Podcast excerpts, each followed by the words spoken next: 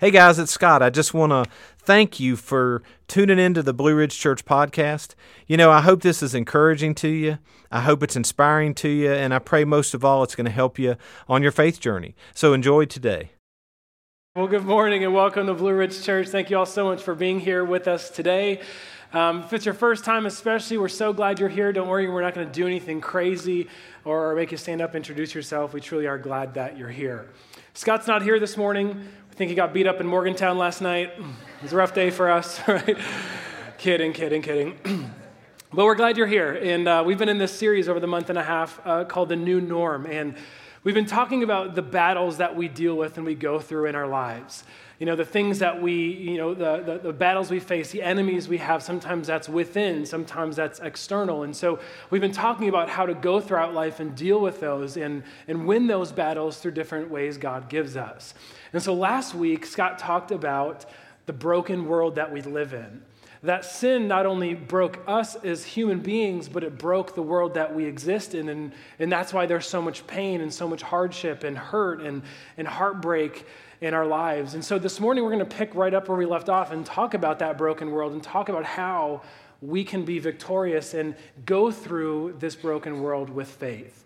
How can we strengthen our faith to survive those battles, to win those battles, and come out to be who God wants us to be, to be close to God, to be pursuing God, regardless of what happens in our lives. And so, if you want to take notes this morning, you can go ahead and open up the Church Center app, or if you don't have that, you can scan that QR code and fill this in for learning number one.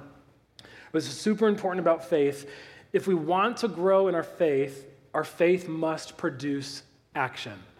Okay, like our faith has got to produce action. Now, there's two parts of faith. When you read in the Bible talking about faith, there's usually two different types of faith that the writers talk about. The first is an intellectual type. It's the, the, the, affirmative, right? It's what we believe. So I believe in God. I believe that Jesus died on the cross. I believe that a relationship with Jesus gets me access to the Father, that when I die, I'll be with God forever. I believe the Bible to be true, right? Like that's what I believe. And that's important. We all have something we believe. Some of you here, you're believers, you believe something similar to that. Others of you, you're on the journey still. You're not sure what you believe, and that's completely fine, right? We all start somewhere, and we end up where, you know, where our, our curiosity and sometimes our study and our research and, and our faith leads us. But believing something is important. However, the second part of faith that we read about in the scripture is something that is more about the action, right? It's not what we believe, but it's what we do with what we believe. It's how our lives have changed because of the things that we believe. Here's what the Bible says in Hebrews chapter 11 verse 1. It says faith is the confidence in what we hope for and assurance about what we do not see. In other words, faith is a hope. Right? It's a hope in something that we believe to be true and we believe it so strongly that it changes the way that we live. And so it's a hope, and, and not in a way of like, I hope this is real. Like if you're a Christian and you have faith, like the, the kind of hope that the Bible talks about isn't like a fingers crossed when I die, hopefully I'll go to heaven sort of thing. It's, it's an assurance, right? This passage says it's an assurance about what we do not see. Assurance is something you're for sure about. And so it's believing in something. Sure, faith is believing in something, but it doesn't end there. It keeps going and says, I believe something so strongly and so passionately and so certainly that it changes the way that I live my life. That's the intention of faith. It's what we see in the scripture when it talks about what we believe. Now, that doesn't mean we can't doubt and still believe, right? If you're a believer, you've gone through doubt.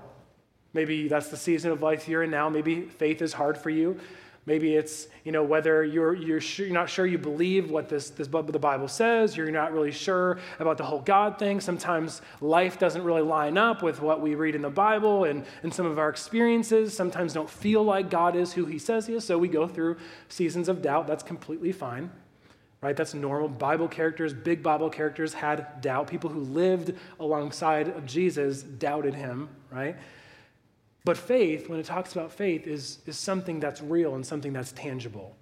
Real, biblical, genuine faith goes beyond just merely intellectual belief and it becomes who we are, right? How we live our lives, the choices we make in our lives. And here's what it says in James chapter 2, verse 17. He says, faith by itself isn't enough. Unless it produces good deeds, it is dead and useless. I mean, think about how crazy that is. He's saying that faith by itself isn't enough. And he's not saying Jesus isn't enough. He's not saying a relationship with him isn't enough. He's just saying faith, the intellectual type of faith, isn't enough. We can't just believe something, it's got to be a belief that changes who we are. And so when we see the promises of God, when we read what God says in his word is true, it's not just saying, I believe that. It's saying, I believe that so strongly that it's going to influence the way I live my life. It's going to change me. It produces something. Faith always produces something. Later in this passage, it's not on your, your hand, it's not on your notes, but later in this chapter, James says, even the demons believe that God's real. Like, even the demons believe that God is real, that God exists, that Jesus is who he says he is. It's not a matter of believing whether it's true or not, it's whether or not it's changed your life. And if it hasn't changed your life, then he says it's dead and useless. One of the examples that we can kind of experiment with this morning is, is if, I, if I came up here and told you that when I was younger in school, I learned how to speak five different languages. Okay, like when I was in school, I learned how to speak, other than English, five different languages fluently. Now, by a show of hands, how many of you, you say, I don't believe you? Come on, like, really? Ye of little faith, okay? All right, now, uh, how about how many people do believe me? Like, if you say, I, I, would believe that you actually learned and can speak five languages. Okay, thank you. The two people who believe me. God will bless you. God is going to give you an extra crown in heaven because you believe me. Now, but if I were to tell you something like that, how would you affirm whether or not that's true? Like, how could you tell if I could actually speak five different languages? You'd have to have me prove it to you, right? You'd have to say, you, you show me that you can do it, and then I'll believe, right? I'd have to demonstrate it and, and do it for you to show you that I, be, I can do what I said I can do. And it's the same thing with faith. I can't just stand up here. It's not enough for me to stand up here and tell you what I believe if my life can't show you what I believe. If I can't prove it to you and show you and test myself to, to really reveal what I believe, it's, it's probably not as real as I think it is. It's probably not as true as I think it is. I, I think this is what's important for us as we go through our lives to be examining and asking this question, which is why Paul says this in 2 Corinthians chapter 13. Examine yourself to see if your faith is genuine. He says, Test yourself. Surely you know that Jesus Christ is among you. If not, you have failed the test of genuine faith. So he's saying, How can we know if we have real, genuine faith? Test yourself. What does your faith produce? Does it produce something? Is it words? Was it thoughts? Or does that play out in your life in the way you make decisions, the way you live your life, the way you behave, the way you act? So test ourselves. What's our faith producing? I think that's a really helpful question to be asking as we go throughout our lives is, is what is my faith producing? in testing it, right? Even when we're in moments where we feel close to God and moments when we feel far away from God, is what is my faith producing? What is the outcome of me believing what I believe? See, it's so important for us as we talk about strengthening our relationship with God and winning these battles that we face on a regular basis in life to understand how important faith actually is. And so, what we're going to do this morning is talk about ways we can build up our faith if you're on that journey and you, you do have faith, whether you're at a high or low point in your life, to how do we build up our faith and strengthen it so that when we do face those battles we do face, that we can come out on top and we can win those. And so, one of the first things we can do is we can look within. And that's learning number two. When it comes to faith, faith is impossible without integrity. Like, we've got to look at who we are. We've got to look at who we really are in our lives as we go throughout life. And it's not who other people see us as, it's not who we've convinced other people we are, but, but in moments where we're alone, right? The character piece.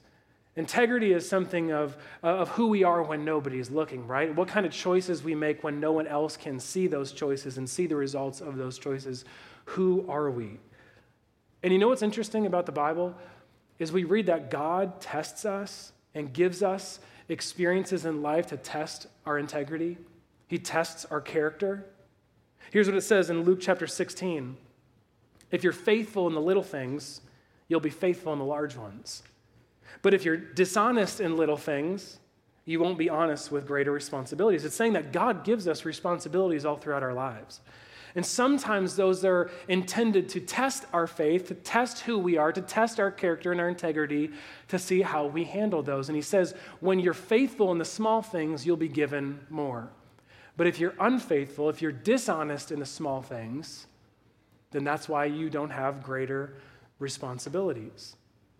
And so, important uh, character and integrity is an important thing as we talk about growing and strengthening our faith. So, how do we do that? One of the easiest ways we can do that is by admitting when we're wrong, is to learn how to admit the times when we're wrong, which is really hard to do. No matter what season of life you're in, whether you're young or old, it's hard to admit when you're wrong. When you're young, it's hard because you don't think you're wrong, right? But when you get older, you know you're wrong, but it doesn't make it any easier because now you've got pride right? Like it's, it's hard to admit when you're wrong. I mean, if you're married, it's hard to admit you're wrong to your spouse. Now, luckily, I've not got to deal with that. Like, I'm usually never wrong in our relationship. I'm kidding, I'm kidding. But, but it's hard, right? It's hard to come to someone and tell them that you, you're wrong or you said something or you did something that's wrong. Uh, it's hard to admit you're wrong to your parents, right? If you've got kids, it's kind of surprisingly hard to admit you're wrong to your children.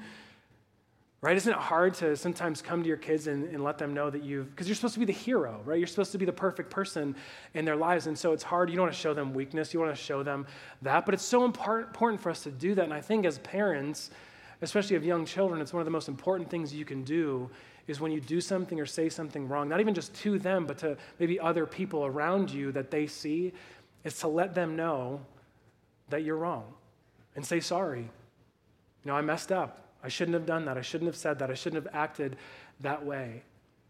And one of the promises that God makes is, is if we live and walk in that integrity, especially as parents, then the blessings will follow. Right, here's what it says in Proverbs chapter 20, verse 7. The righteous man walks in his integrity. You can say the same about women. The righteous woman walks in her integrity. His children are blessed after him. Right? When you walk with character, you walk with integrity. The people who come before you and come behind you are blessed. There's blessings for those people. Why? Because they see how important character and integrity is. They see how important it is in moments to admit when you're wrong, or, or another way of, of being honest when it's hard to be honest. Another way of improving our character and integrity is by being honest in life, is by telling the truth. Small things, big things, insignificant things, really important things. It's impossible to have integrity when we're constantly lying, isn't it? Because oftentimes what we do is we lie about who we are, or maybe what we're going through, or what we're dealing with in our lives. And it really doesn't reveal who we are because we're afraid of what others might think of us if we were truly to be honest about what's going on. That's why so many times you see marriages just crumble. It seems like out of nowhere. And, and you didn't know anything. Maybe someone's a friend of yours or someone who you knew, and, and it just seemed like it was so good, and then all of a sudden it fell apart, right? Because there's a lot of times we can hide what we're really feeling. And then all of a sudden, the house just seems like it comes down on top of us. Honesty is a huge part of character and integrity. And if we want to learn how to strengthen our faith, then we need to learn how to be honest to ourselves, but also to the people around us. Here's another thing we can do to strengthen our faith, and it's learning number three. We need to discover what we're good at and use our gifts to serve the people around us. I think one of the most amazing things that happens when you become a believer is that God gives you a gift. Sometimes it's called a spiritual gift. Other times it's a you know, really good ability or talent or something that you're really good at or you're passionate about that comes from God, right? And if you're a believer here this morning, you might not even know what that is, but there's something that God has given to you when He gave you the Holy Spirit. There's something God gave to you that, that He would call and we would call your spiritual gift. And it's, it's to be used to serve the people around you. Here's what it says in 1 Peter chapter 4 verse 10. God has given each one of you a gift from his great variety of spiritual gifts. Use them well to serve one another.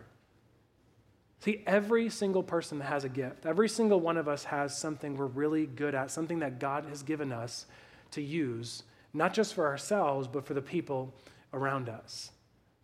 Some, some people here, you're, you're a good teacher.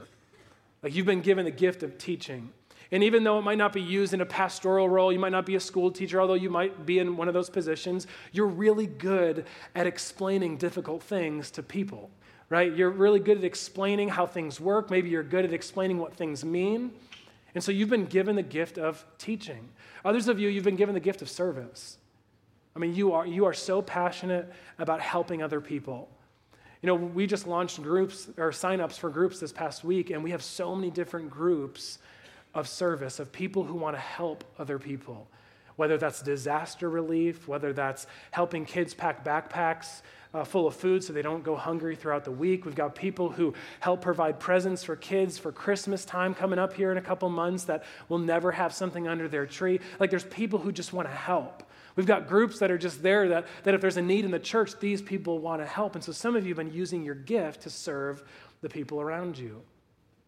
Others of you, you've got a gift of encouragement. Or you just know exactly what to say, when to say it. You know how to encourage someone. You, you love pouring your life into other people and, and helping them along in life. Maybe it's you're a little older and you love finding people who are younger to help them in the journey that you once walked in. Maybe that's something you went through, whether that's a good thing or a bad thing, a hard thing, and you, wanna, you want them to walk alongside you and kind of mentor them as you show them how to live the way that you know, God wants us to live. Others of you have been given the gift of giving. And sometimes that's not just financially, that's with our time too, right? But you've been given a lot of resources by God, and, and you use that to serve the people around you. You know, sometimes there's, there's people who've got a lot of money, but they don't have a lot of time, right? So they give a lot of money to the church or church organizations because they want to see God's purposes accomplished in their local communities. And even though they don't have enough time to, to really offer themselves up, they have the resources to do so. Other people, they don't have a lot of money, but they've got a lot of time. And so what they do is they volunteer for everything. They want to serve, they want to show up, they want to be a helping hand, they want to be a body to help accomplish those same exact purposes. And I know what some of you are thinking what if you don't have enough money and you don't have enough time? What are you're supposed to do? I promise there's a place for everyone, right? like, like we can, like we have resources that God has given to each one of us that we can use, not just for ourselves, but to serve the people around us. We all have a gift. You have something that you're good at. Even though you haven't discovered that yet, some of you, there's something that God has given to you to serve the people around you. Peter says this to use well to serve those around you. So, a good question to ask all the time is what am I doing with what God has given to me? What am I doing with what God has given to me? Because it's like faith. We can't just affirm what that is, we've got to put it to use. It's got to produce something, right? So you might be good at something, you have a gift at something, or a special ability. What are you doing with it? How is that changing who you are? How is that impacting your life and the life of the people around you? And so we've got to do that. We, want, we need to learn what we're good at and, and use that to serve one another if we want to strengthen our faith. Here's another one it's by being persistent. Learning number four giving up crushes our faith. Something really important for us to understand when we give up in life, it crushes, absolutely crushes our faith. You know, what we've kind of realized, and what I've realized a lot of times is uh, when we struggle with giving up, it's typically a faith issue.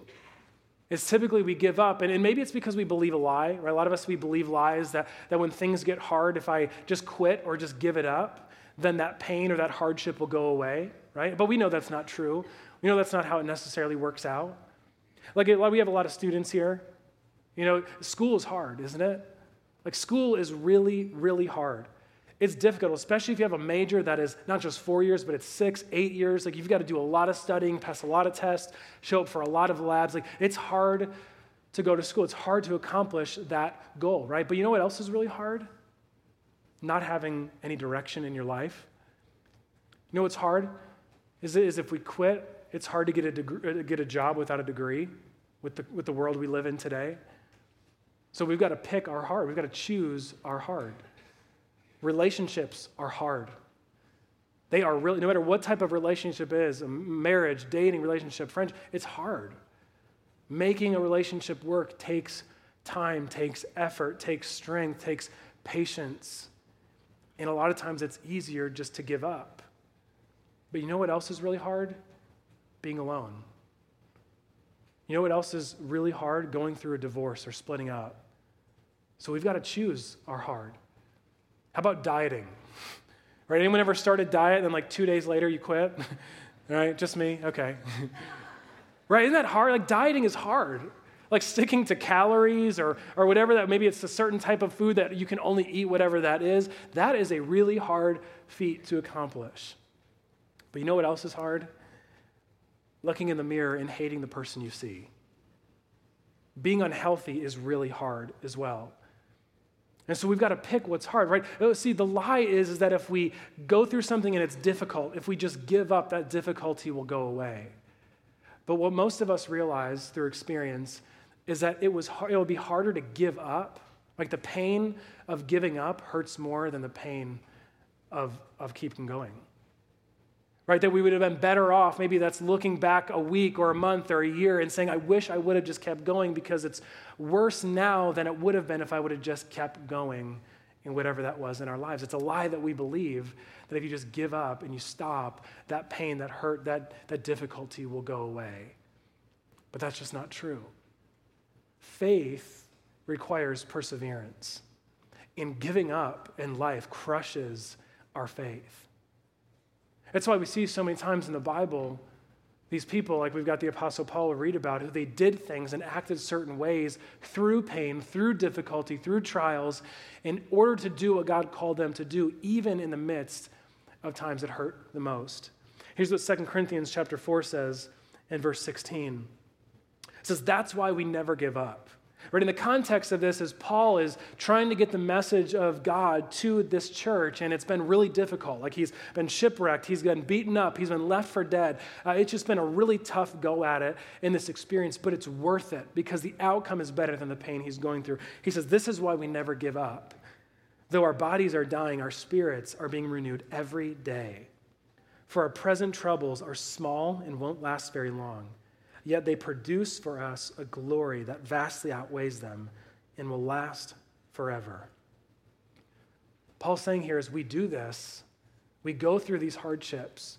We go through these times in our lives when it's harder to do than not do because it's worth it. Because there's something that's waiting for us on the other side of whatever that difficulty is that God wants to give us or that God wants to accomplish. He says this in Galatians chapter 6 verse 9, "So let's not get tired of doing what's good, because at just the right time we will reap a harvest of blessing if we don't give up." Right? He's saying if you just keep going, if you refuse to give up, if you just keep going, then you will reap a harvest that God has for you. I wonder how many of us give up right before we're, we're going to be reaping that harvest. I mean, you ever wonder that in times where life is hard? If, if, you look back at your maybe some mistakes you've made, I know I do this in my own life, is, is wonder what it would have been like if I would just, just kept going and doing something.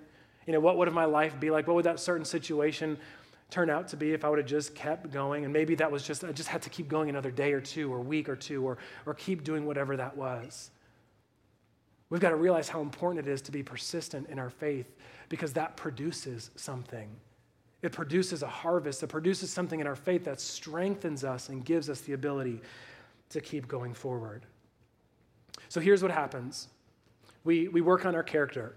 Right? We work on our integrity. We, we do try to do what's right and make the right decision, even when no, one, no one's looking, even when it's not easy, even when it's not comfortable for us, but we do the right thing because that's who God wants us to be. And then we live our lives in a way where we figure out what we're good at.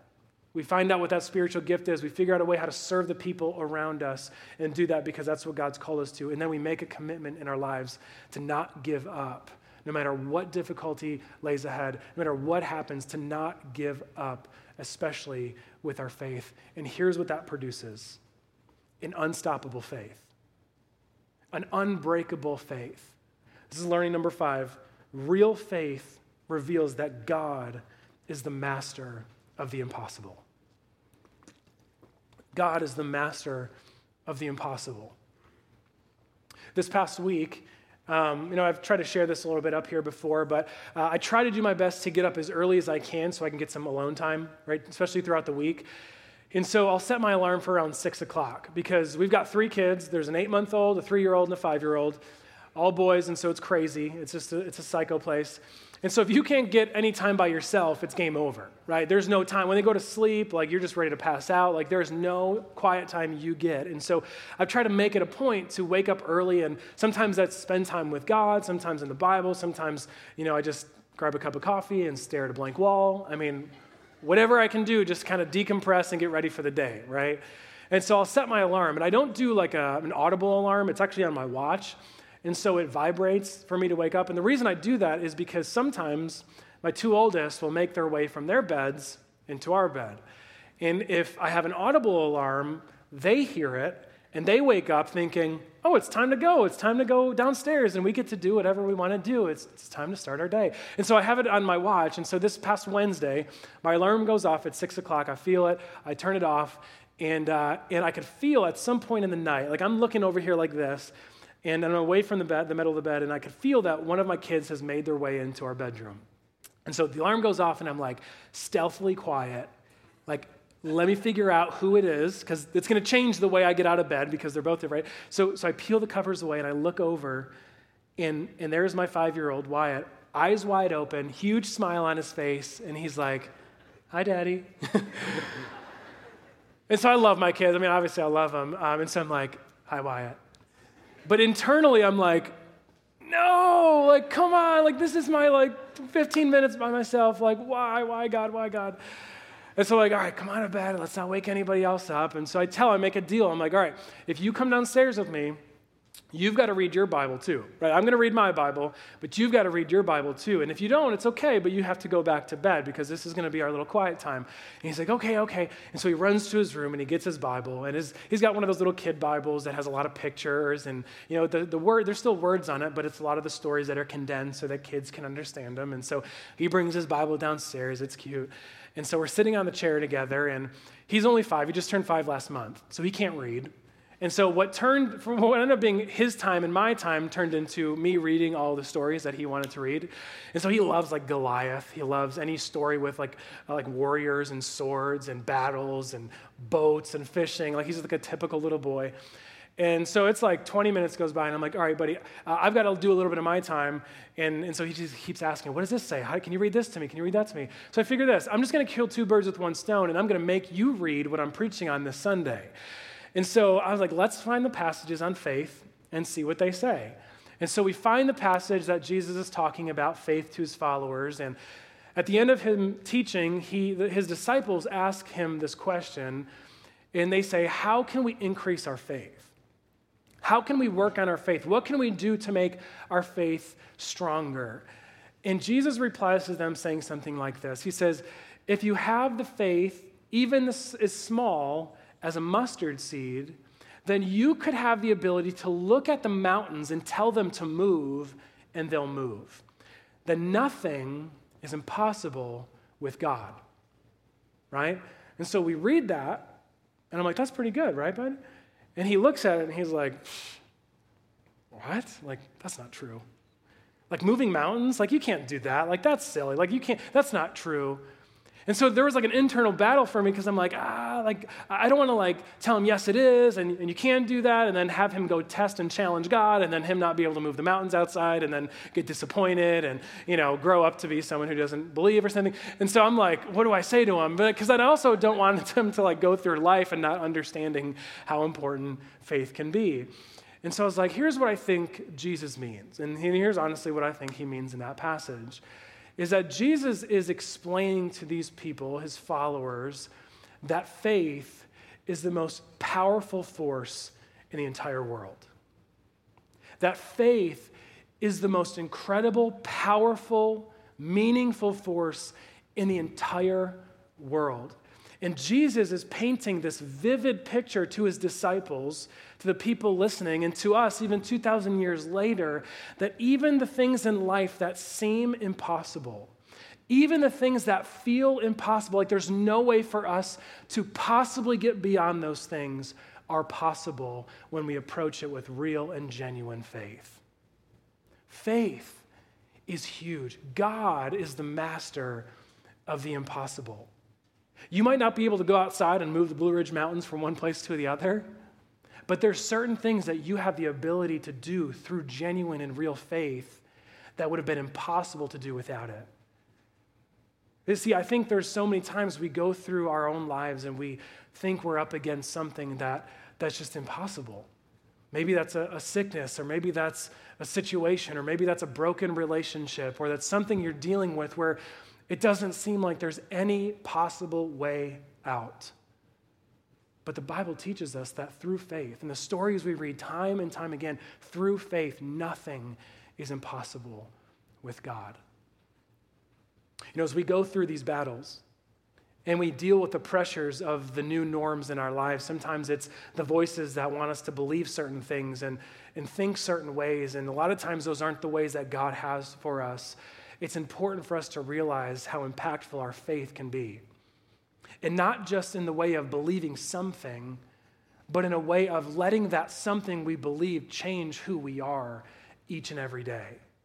The way we make our decisions, the way we live our lives, the way we behave, the way we hope, the way we go throughout our lives.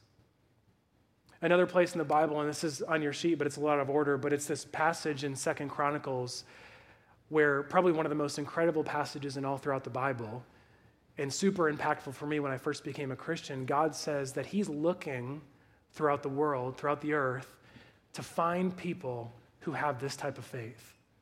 It says this in verse 9 The eyes of the Lord search the whole earth in order to strengthen those whose hearts are fully committed to Him. Like God's up there, like, where are you? where are you guys? Like, who are the, He's not looking for pastors. He's not looking for Bible teachers and people who are just really good at what they do. He says he's looking for what? People whose hearts are fully committed to him. People who's, who've got faith that goes beyond just intellectual belief. People who live in such a way that what they believe determines how they live. And the promise he has for them, just so that one more time. The promise that he has for them in that faith is to what? Is to strengthen them, is to give them strength, to strengthen their faith, to strengthen them in hardships and difficulties in their lives. And so this morning, as we ask those questions, as we process that in our faith, we've got to figure out what are we doing with what God's given to us? What types of people are we going to be in this world? And what type of faith are we going to live with? Let's pray. Father, we, we know that faith is hard. God, we know that as we go throughout life, it's harder and harder to believe the things that maybe we've believed our whole lives. Maybe it's a certain type of doubt we struggle with. I know there's so many of us, myself included, who go through seasons where we question what we believe and question what we've believed for years and years and years. But God, we ask you right now to give us strength. Lord, to give us the willingness to want more and more of who you are, to find answers for the questions we have, and to find comfort and peace in the answers that we can't find. Lord, for those of us here who, you know, who are believers who'd say, you know, you do trust in God, God, give us a level of, of confidence and give us the hope that you talk about when you talk about faith. Not that we hope you're real and hope you exist, but a hope that's so certain of what we believe that it changes who we are each and every day, even up against what seems impossible even when it's not comfortable, even when it's hard and difficult and we want to give up. Give us the strength that you promise us. We love you and we praise you. It's in Jesus' name. Amen. Well, hey, thank you so much for being here with us today. I kind of alluded it to in the talk, but last week we started our signups for our groups this semester.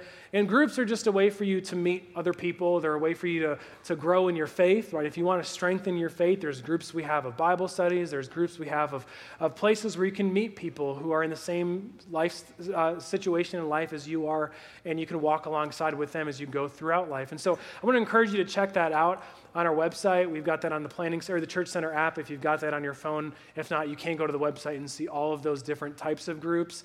Um, one of the groups that we've had over this past year was the Bible in a Year group. And it's one, one, of the, one of our most popular groups where people are reading the Bible together. And, uh, and sometimes that can be daunting, right? January 1st, it's like, I don't really want to commit to, you know, 12 months of reading every single day.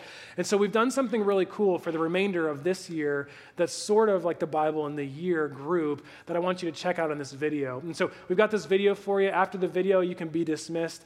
Uh, but I, I hope you have a great rest of your week and you really consider joining one of our groups. Take a look at the screens here.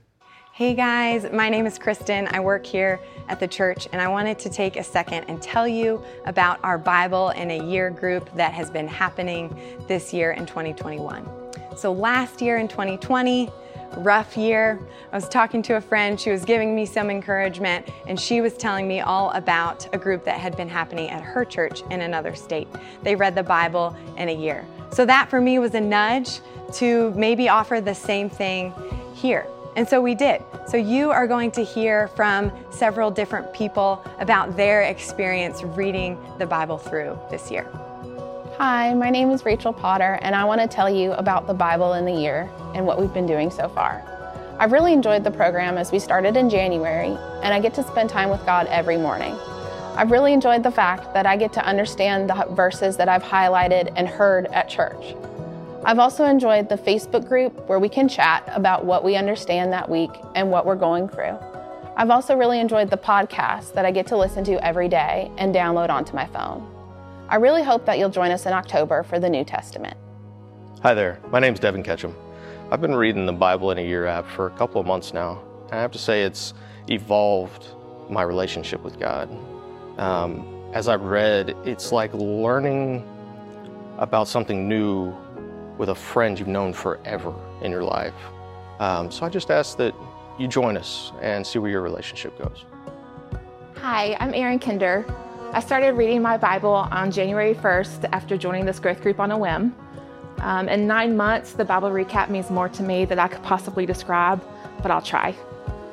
It means nine months of a closer relationship with God, nine months of learning more about who He is and who He wants me to be, nine months of finally being content in my life, knowing that His timing is absolutely perfect, nine months of having meaningful conversations with other Christ followers who are learning more about Him too, and nine months of waking up so excited every morning to learn more about Him. I'm even more excited about October though, because that means we'll be in the New Testament and that means Jesus is coming. And in case you haven't heard yet, He's where the joy is. Hi, my name is James, and on Sundays I've been primarily working with the middle schoolers here. And in reading Bible in the year over the last year, I've really helped to gain a level of confidence knowing that what we're talking about on Sundays with the middle schoolers is what we're reading in the Bible every day. And so coming up on October 1st, we're starting a new journey in this. We're starting the New Testament.